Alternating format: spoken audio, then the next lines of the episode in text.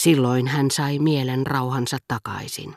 Ja hän päätti lujasti, että André menisi naimisiin vain sellaisen miehen kanssa, joka olisi tietenkin hyvästä perheestä, mutta ennen kaikkea niin rikas, että hänenkin vaimollaan olisi keittiömestari ja kaksi ajuria. Ne olivat positiivisia arvoja, yhteiskunnallisen aseman tuottamaa kouriin tuntuvaa todellisuutta. Mutta se, että Albertin oli illastanut pankkiirin linnassa jonkun vallasnaisen kanssa, joka oli jopa kutsunut hänet luokseen seuraavaksi talvikaudeksi, soi sittenkin tytölle aivan erityistä hohtoa Andreen äidin silmissä. Hohtoa, joka mainiosti sopi sääliin, jopa halveksuntaankin, jota hänen asemansa herätti. Halveksuntaan, jota vain vahvisti se, että herra Bontan oli häväissyt lippunsa ja liittynyt, tosin Panaman kanava-asian kannattajana, hallitukseen. Se ei estänyt Andreen äitiä lannistamasta totuuden nimessä halveksunnallaan kaikkia niitä, jotka näyttivät uskovan, että Albertin oli alhaista syntyperää. Vielä mitä? He ovat pikemminkin parempaa väkeä. Simoneen perhe yhdellä ännällä.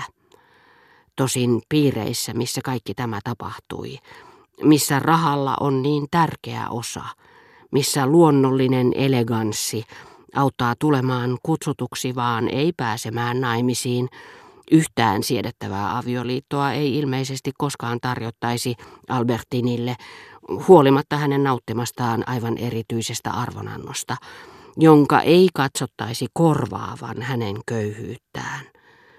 Mutta jo sinänsä ilman naimisiin pääsyn toivoakin, tämä menestys herätti kateutta joissakin ilkeämielisissä äideissä, jotka sydämistyivät nähdessään, että Albertinia kohdeltiin kuin talon tytärtä – Andreen äidin luona, jota he tuskin tunsivat, pankkiirin rouvasta puhumattakaan.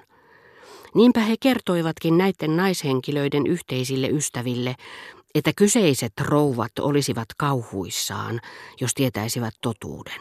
Toisin sanoen sen, että Albertin kertoi kummallekin kaiken, minkä tiesi toisen kotielämästä, jonka todistajaksi hänet varomattomasti oli kutsuttu – Lukemattomia pikkusalaisuuksia, joiden joutuminen päivänvaloon olisi tuntunut asianomaisista äärettömän piinalliselta. Nämä kateelliset naiset kertoivat sen siinä toivossa, että se toistettaisiin, että se saattaisi Albertinin huonoon valoon hyvän tekijättäriensä silmissä. Mutta niin kuin niin usein käy, näillä juoruilla ei ollut minkäänlaista menestystä. Liiankin helposti huomasi, että ilkeys oli sanellut ne, sillä seurauksella, että niiden alkuunpanijoita halveksittiin vain entistä enemmän.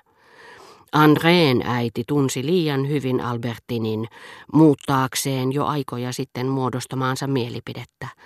Albertin oli hänen mielestään tyttöraukka, mutta raukka, jolla oli erinomainen luonne, joka todella teki kaikkensa tuottaakseen iloa toisille. Vaikka Albertinin nauttimasta suosiosta ei näyttänytkään koituvan mitään käytännöllistä hyötyä, se oli tavallaan merkinnyt Andreen ystävättären, lyönyt häneen leimansa, niiden onnellisten olentojen tunnusmerkin, joiden seuraa aina etsitään, joiden ei koskaan tarvitse itse korostaa itseään. Tunnusmerkin, joka samantapaisista syistä leimaa myös joitakin yhteiskunnan huipulla olevia naisia – Nimittäin taidon olla tekemättä numeroa menestyksestään. Pitää se pikemminkin salassa. Hän ei koskaan sanonut kenestäkään, hän haluaisi tavata minut. Puhui kaikista erittäin hyvän tahtoisesti, ikään kuin hän itse olisi tavoitellut muita, pyrkinyt heidän seuraansa.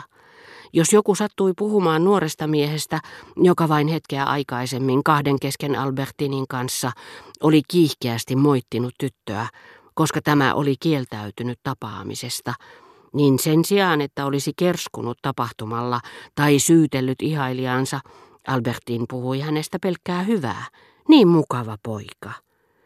Hänestä oli suorastaan rasittavaa olla niin suosittu, koska hänen oli pakko tuottaa pettymyksiä, vaikka hän luonnostaan halusi olla mieliksi, tuottaa iloa.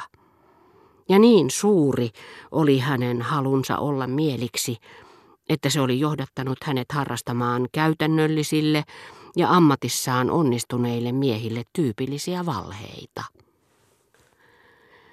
Tämän tapainen epärehellisyys, joka muuten uinuu alkiotilassa äärettömän monissa ihmisissä, tarkoittaa sitä, että asianomainen ei tyydy yhdellä hyvällä työllä tuottamaan iloa vain yhdelle ihmiselle.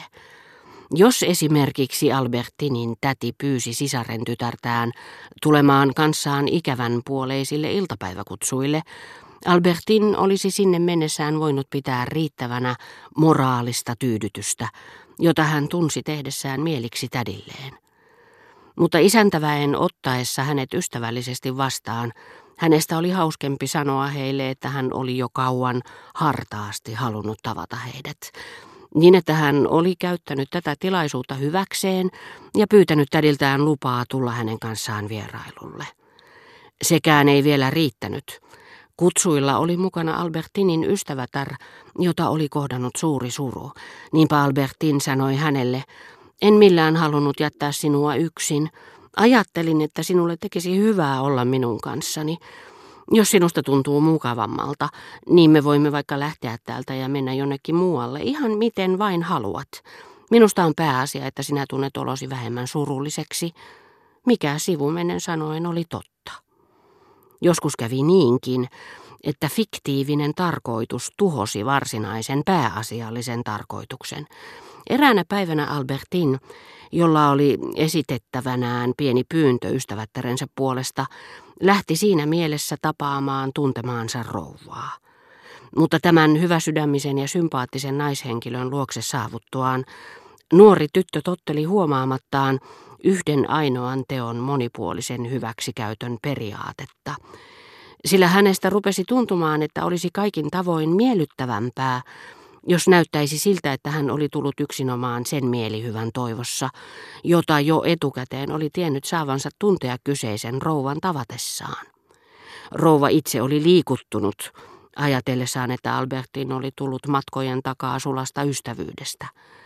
Huomatessaan rouvan heltyneen mielentilan, Albertin tunsi pitävänsä tästä entistä enemmän.